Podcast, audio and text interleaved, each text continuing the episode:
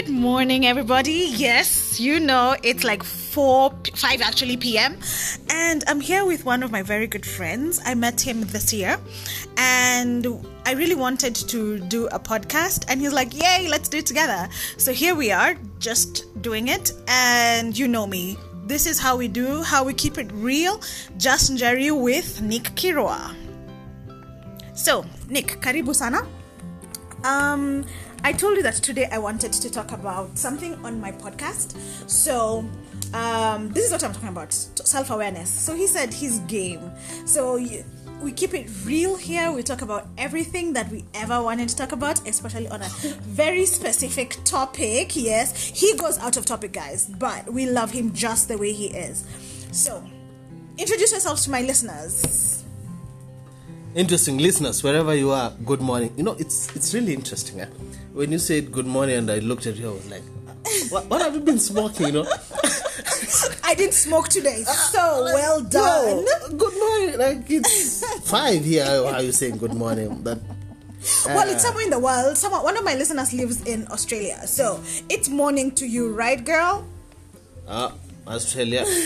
All right, this is Kenya.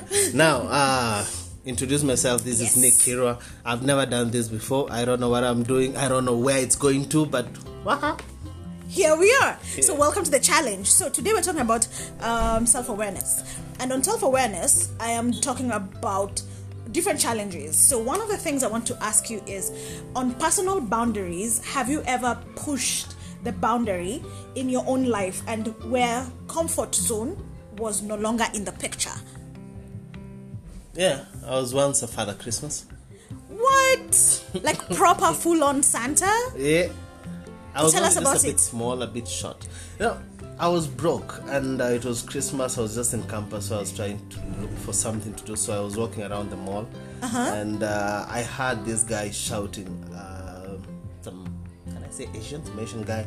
He was shouting. Yeah and then uh, I looked around and uh, he was actually mad at some guy apparently came mm-hmm. in late. Mm. Uh, later on, I knew that this guy was now the Santa Claus. So he was uh, the Asian guy was mad at him because he came in late.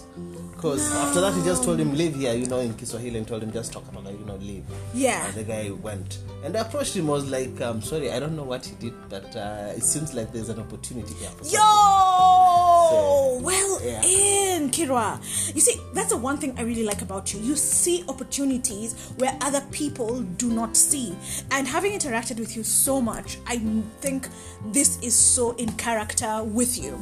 And talking about character, um, how do you get comfortable with being uncomfortable? I know recently you have gotten an, into an uncomfortable situation where you had to manage some difficult people. So, was that a, a situation where you got comfortable with being uncomfortable, or is that, um, I know for sure that has grown you as an individual, but how do you tell our listeners today how to get comfortable with being uncomfortable? listeners, I normally have a problem because English is not my first language. So you can speak to us in Kalenjin and then translate. now, trying to understand comfortable and uncomfortable in the same line. In the same line. It like makes sense. Two sentences in it. Two words. And uncomfortable. Being comfortable, getting uncomf- getting comfortable mm-hmm. with being comfortable have you ever read a book called uh, Emotional Intelligence? I don't remember yes. who wrote it, but yeah, I think I apply those. Yes. Just knowing uh, what to say, when to say, to who, to whom, uh, to whom, and uh, at what intensity. You know, mm. that's what I just try and apply. Mm. Nothing else, nothing more.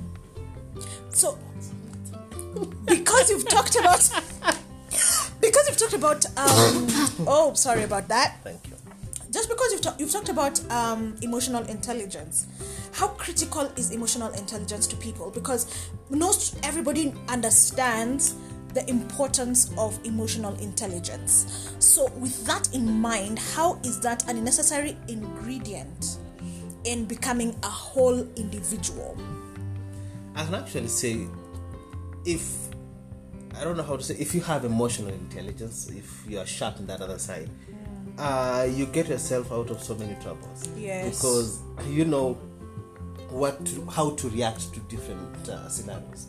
No, there's someone who said some time back that human beings are like garbage trucks. Eh?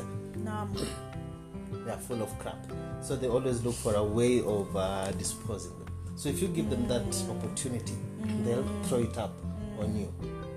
So if you get your emotional intelligence right, then you're good to go. yes. Um, and I think I found the book that you're referring to, Emo- Emotional Intelligence 2.0, Yes, or this one, Working with Emotional Intelligence. working with emotional. So, Working with Emotional Intelligence is by Daniel Goleman. It's on Amazon.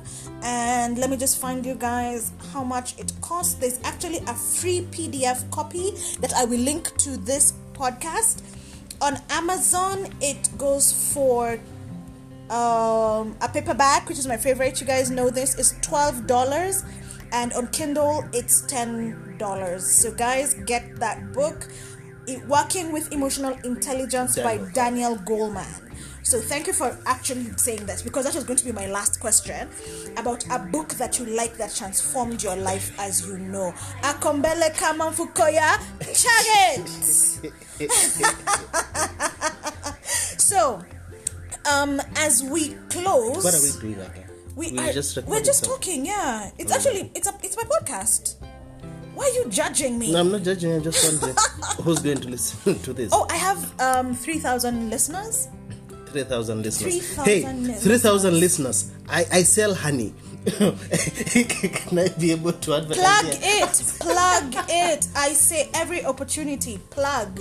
Your 3,000 listeners, you get an opportunity to taste Kenyan honey. Bee made. Not factory made, bee made. Local bee, then zing. He means bees, guys. Bees. B double E S. Bee. Yeah, bees. Honey.